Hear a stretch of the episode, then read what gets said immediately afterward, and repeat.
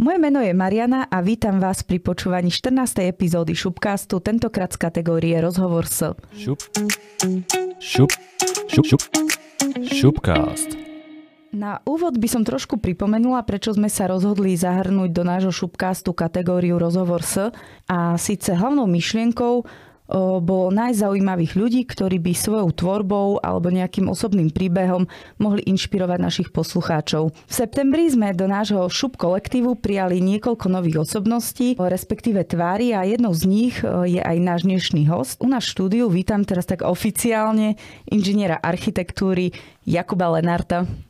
Ahojte, ďakujem za pozvanie. My sme radi, že si prijal pozvanie a možno tak úplne na úvod, aby sme ťa nejakým spôsobom predstavili, tak by si nám mohol povedať, čomu sa venuješ, e, aká je tvoja práca, čím sa živíš, ale taktiež, čomu sa venuješ vo svojom voľnom čase. Zajímavá časť mojej práce je to, že som učiteľ na tejto škole. Vyučujem trojicu predmetov, síce navrhovanie, písmo a typografiu a akýsi úvod do počítačovej grafiky ale toto tvorí iba časť mojej práce, keďže som tu iba dva dní v týždni. Zvyšok týždňa som v Bardejove, ktoré je môj rodným mestom. A tam pracujem ako architekt, a, ale iba čiastočne a väčšinu času sa venujem grafike, grafickému dizajnu.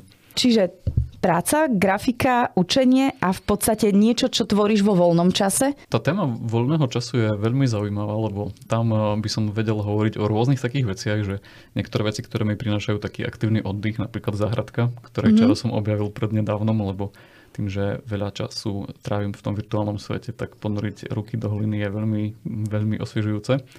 Popri tom mám veľmi rád turistiku, plávanie, a veľmi rád čítam, možno sa k tomu ešte dostaneme ďalej. A do tej kategórie voľného času, ktorého by som, ktorý by som rozvinul nielen do toho ako keby oddychu, ale aj možno nejakého takého aktívnejšieho trávenia, tak pred niekoľkými rokmi, keď sme sa spolu s viacerými rovesníkmi vrátili do nášho mesta, tak sme tam založili občanské združenie, ktoré sa venuje príprave a realizácii kultúrnych podujatí, keď mm-hmm. tak zhrniem. Takže to tvorí taktiež značnú časť môjho voľného času, aj keď samozrejme potom už nie je voľný, lebo je zaplnený. Čiže to je taký nejaký pracovno-voľný čas. Mohli by sme to tak povedať, že áno čomu sa venuješ teraz, tak muselo niečo predchádzať. Keby si priblížil nejakú t- takú tvoju akademickú cestu, že čo si vyštudoval, alebo aj napríklad to, že kedy si sa stretol prvýkrát s umením, alebo kedy vôbec vznikla taká myšlienka, že by si sa tomu mohol aj profesionálne venovať? Na túto otázku zvyčajne začnem odpovedať tým, že keď som bol malý a mal som zhruba 3 roky, tak na STVčke išla taká animovaná rozprávka o Dračikovi hasičovi a mamka mi hovorí, že ja som chcel byť ako ten Dračik, že som stále hovoril, že požiarníci, požiarníci a tak som mal rád Dračikov, potom prišiel Jurský park a dinosaury, takže som začal kresliť dinosaury. A to bolo moje, moje prvé výtvarné diela. Tak som sa s tým zžil a potom som kreslil v rámci školy, ma to bavilo strašne. A keď som uvažoval, že kam ísť na strednú školu, tak v rámci Bardejova jeden z mála oborov, ktorý sa venoval nejak výtvarne výtvarnú, aspoň okrajovo, tak bolo umelecko-remeselné spracovanie dreva na mm-hmm. odbornej škole, ktorú tam máme ešte doteraz. Takže toto som študoval na strednej, mali sme tam mm, dejiny umenia aj nejaké rôzne kreatívne predmety a potom v rámci praxe aj rezbárstvo, čiže taký 3D svet s drevom a, a podobne. A v rámci vysokej školy chcel som ísť tým smerom nejakého dizajnu, užitkového umenia, ale nakoniec ma prijali na architektúru a urbanizmus. Takže som šiel do Košíc na Technickú univerzitu na fakultu umení. Tam máme katedru architektúry a urbanizmu. Takže tam som študoval 6 rokov. A to mi dalo dosť veľa a zmenilo to môj pohľad na umenie, aký som mal, keď som študoval na tej, na tej odbornej škole, lebo ja, mal som tam aj nejaké obsiahlejšie dejiny umenia a vizuálnej kultúry a podobne. A potom v rámci toho, že som bol tých 6 rokov na výške, tak som sa snažil využiť aj všetky možnosti štúdia v zahraničí. Čiže bol som jeden semester v Rakúskom Graci mm. na Technische Universität, tam v rámci architektúry a urbanizmu. Tam to bolo zaujímavé, lebo nie som veľmi schopný, čo sa týka jazykov, čiže som bol vďačný za to, že naše obory sú také praktické, že som tam, že som tam nosil nejaké, nejaké zadania na ateliér a to vlastne som nejak, sa mi to podarilo obhájiť aspoň trošku. A taktiež som ešte využil aj pracovný Erasmus a to bolo tesne pred ukončením štúdia kde som bol v Brne jedno leto, asi 3 mesiace v architektonickom štúdiu Archine, Franek Architects. Takže to boli moje také malé potulky po svete mm-hmm. v mhm. rámci vzdelávania. A o, na to nadviažem, lebo naša škola v podstate sa venuje Erasmom, ale sú to nejaké iné. O, tak ako sa dá dostať na taký ten pracovný Erasmus? Ak si to dobre pamätám, tak ten proces bol podobný ako na ten študijný, že oni majú každoročne, teda aspoň za mojich študentských mm-hmm. časov, tak bolo, že mali každoročne vypísané nejaké, nejaké tie projekty, kde sa študenti o to uchádzali.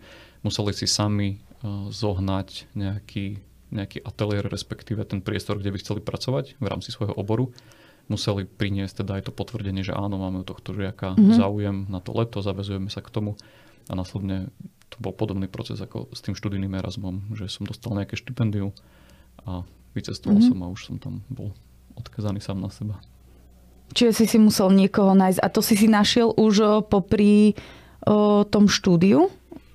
Popri štúdiu som si pozrel vlastne nejakých známych českých architektov v tomto prípade a rozpis, rozposlal som možno, ja neviem, 20 e-mailov uh-huh. a vlastne tí, ktorí sa mi ozvali, tak tých už som si možno nejak tak lepšie pozrel, že no, ktorého tvorba ma najviac zaujala a tak som sa rozhodol pre tento ateliér. A posunulo ťa to nejako v tvojej tvorbe? Či rozhodne, to rozhodne. ovplyvnilo? Určite, určite to všetkým odporúčam ísť, lebo ešte v rámci školy takto dostať možnosť vidieť, ako to funguje v realite mm-hmm. a v takej zahraničnej realite, že nielen v tej slovenskej, lebo mnoho študentov si nájde tú prácu niekde popri škole, ale tak stále sú to tie naše podmienky tak je to určite veľmi prínosné vidieť aj to, ako rozmýšľajú ľudia niekde mm-hmm. inde v rámci našich oborov a kam sa to dá celé posunúť.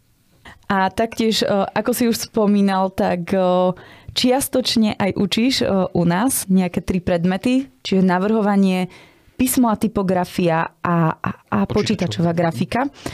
No, nás by zaujímalo, ako si sa adaptoval do tej takej učiteľskej role, že či ťa to baví, alebo či ti to prinieslo niečo, s čím si nerátal, tak, že také tvoje prvé pocity možno z toho učenia.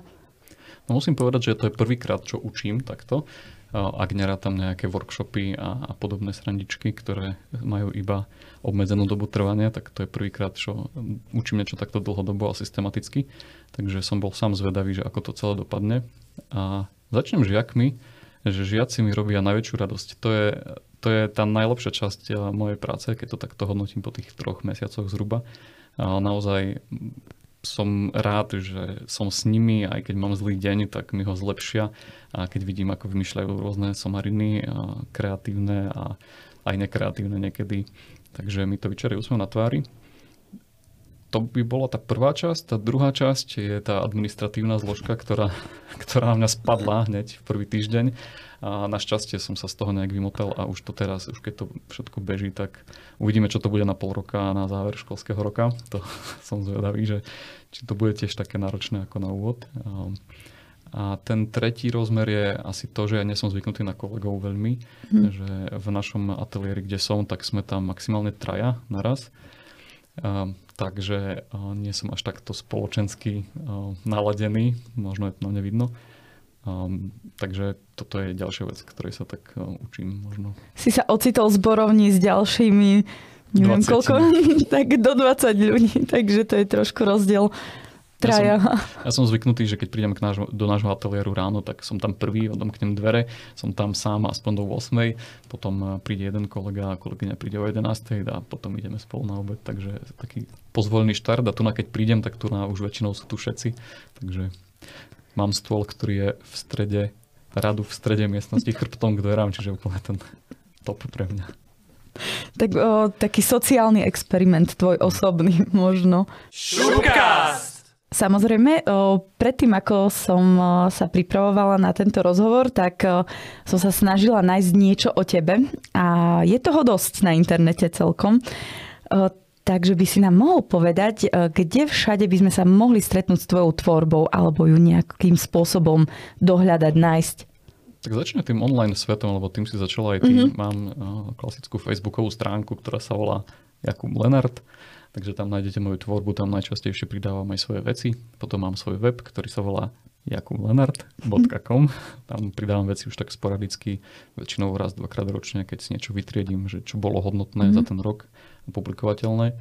Kedy si som mal aj Instagram, ale potom, čo som tam mal nejaké technické problémy a keď som zistil, že oveľa viac času mi zžerie to, že sa prezentujem, než aby som niečo naozaj tvoril, tak som si povedal, že od tam ďalej odchádzam a už nechcem tomu venovať čas. Aj keď nehovorím, že to je zlý nástroj, ale nie je to nástroj pre mňa.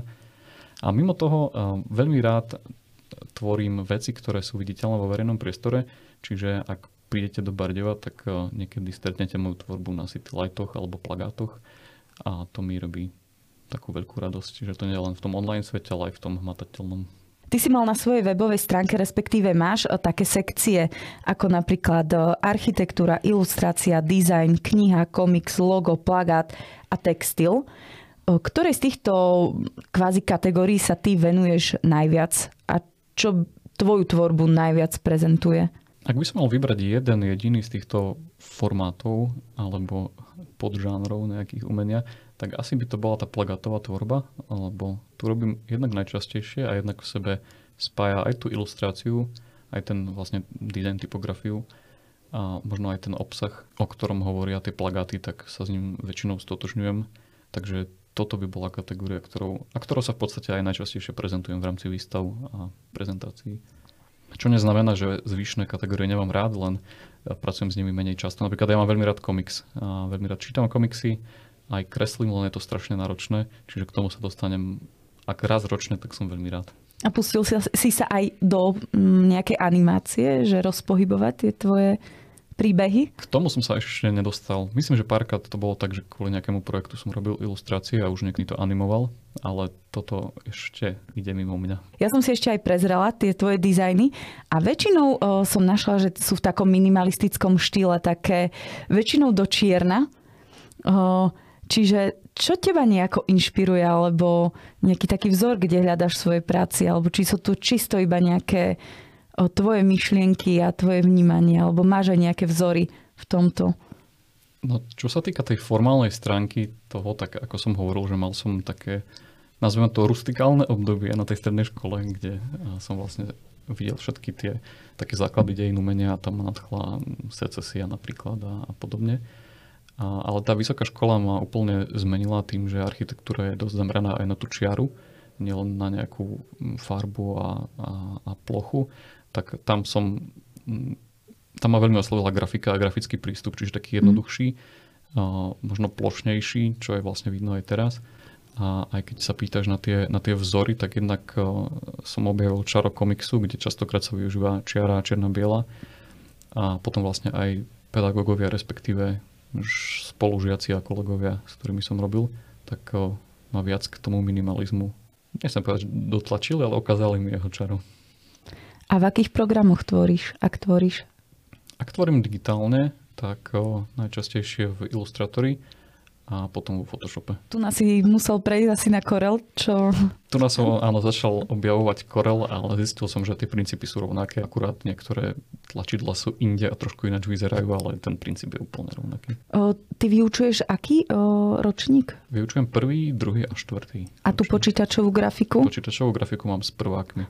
Lebo kvôli tomu to navrhovanie, tak tí žiaci už ovládajú Corel, to rozhranie a tak, ale akurát do tých prvákov tam si sa možno musel aj ty niečo naučiť ešte Musel som sa naučiť, ale je to s nimi veľká radosť, pretože na nich je veľmi vidno, ako ich to fascinuje, že niečo nakreslili a že to guje. Je to radosť, aj keď vidíš, že to funguje, to viem aj z vlastnej skúsenosti a keď máš pri sebe pedagóga, ktorý ti vie ukázať, ako to funguje, tak je to skvelé, pretože niekoľkokrát a ja a určite aj ty si mal možnosť niečo sa učiť sám, uh-huh. tak Veľakrát o, som ostala nervózna a radšej som sa postavila trošku predýchať, kým som niečo našla, ako funguje. Šupkast!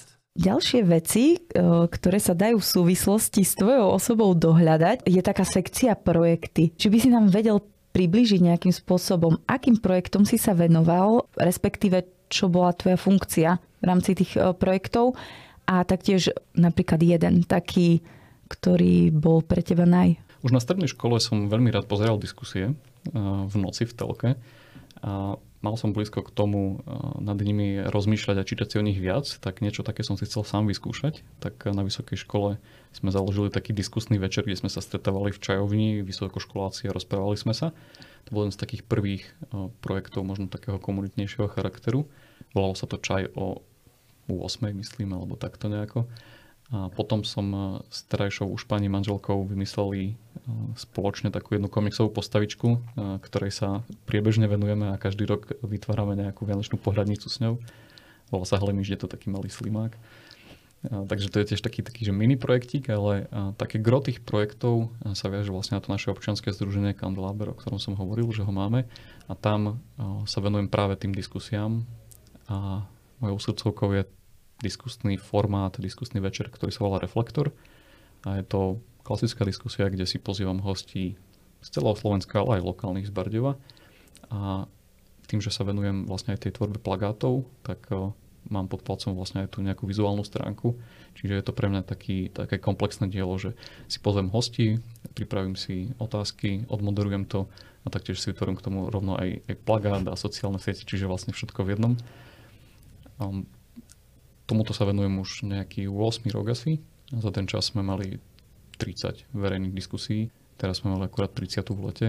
Takže s týmto som najviac taký zladený, na to sa najviac aj teším a baví ma strašne to tých ľudí priniesť do Bardeva, vidieť, ako sa im páči naše námestie a potom sa s nimi rozprávať a dať priestor potom vlastne aj tým divákom a vytvoriť takú interakciu. Kde si vyhľadávate ľudí na diskusie a respektíve kde prebiehajú z to verejné diskusie? Sú to všetko verejné diskusie, robíme z toho záznam na YouTube a potom aj tej podcastovej podoby, ale všetky sú verejné, prístupné pre verejnosť tak ako som hovoril, že chceme aj tých ľudí zapájať, že nech to nie je len o tom, že ja si niečo pripravím, ale stále nech tam je veľký priestor aj na tie otázky z publika. A v Bardeve máme krásne komunitné centrum Bašta, ktoré je v priestoroch renesančno-gotickej bašty, jednej z, nie že jednej, z tej najväčšej, tam radi hostujeme a sme radi, že nás tam privítajú stále, takže v rámci týchto priestorov.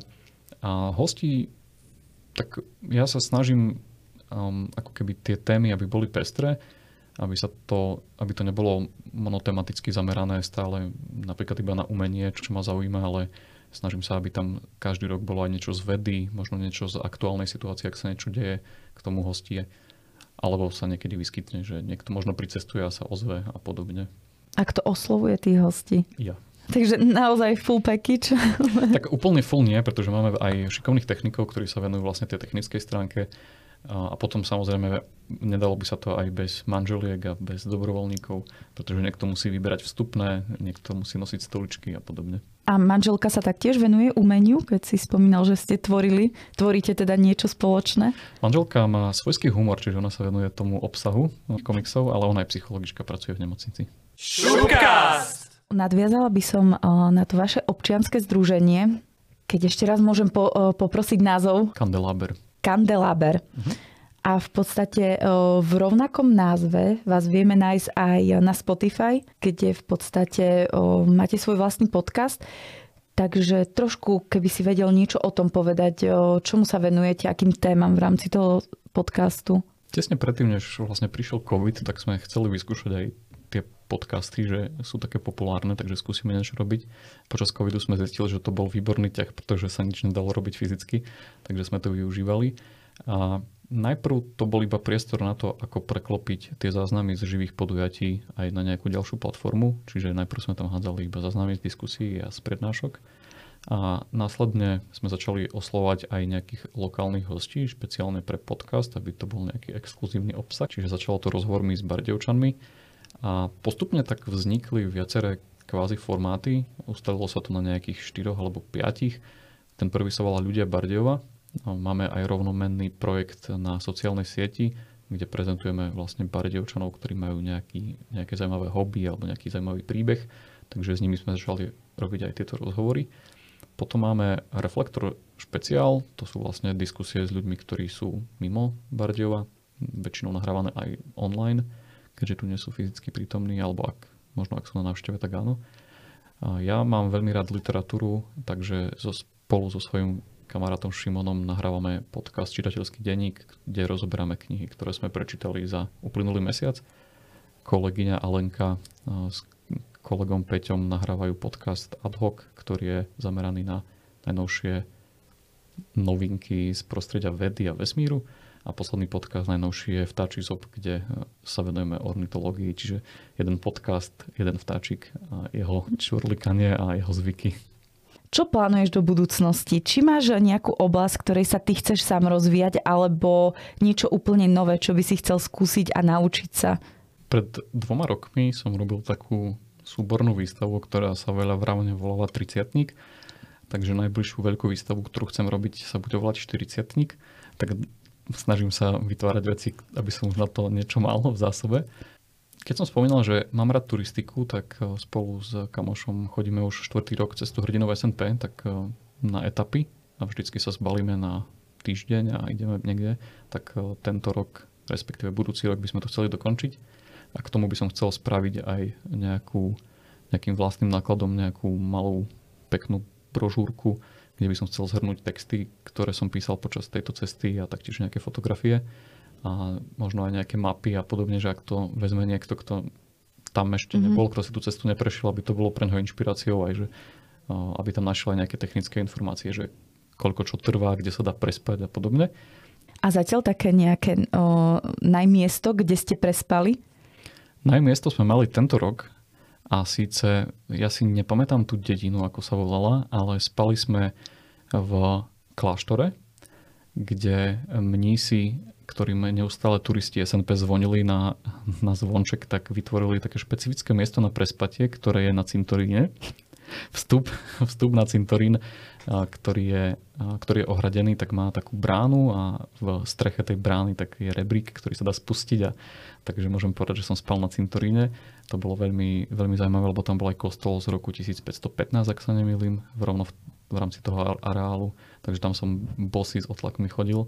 A hneď ďalšiu noc po ceste tak sme boli v takej zvonici, ktorá bola taktiež nad cintorínom, čiže to bola taká dvojica, dvojica noci, kde to bolo také pestré. Trošku taký hororový Trošku. zážitok. Ale keď je človek unavený a keď prejde toľko kilometrov, tak je veľmi rád, že má kde hlavu skloniť. A to ticho na cintoríne. A to ticho, ako na cintoríne. Takže to bola taký, taká malá vec. A potom aj ten komiks, ktorý robíme s manželkou, tak už má 10 rokov, tak k nemu by sa patrilo taktiež vydať nejakú súhrnú malú nejakú brožúrku alebo knižočku.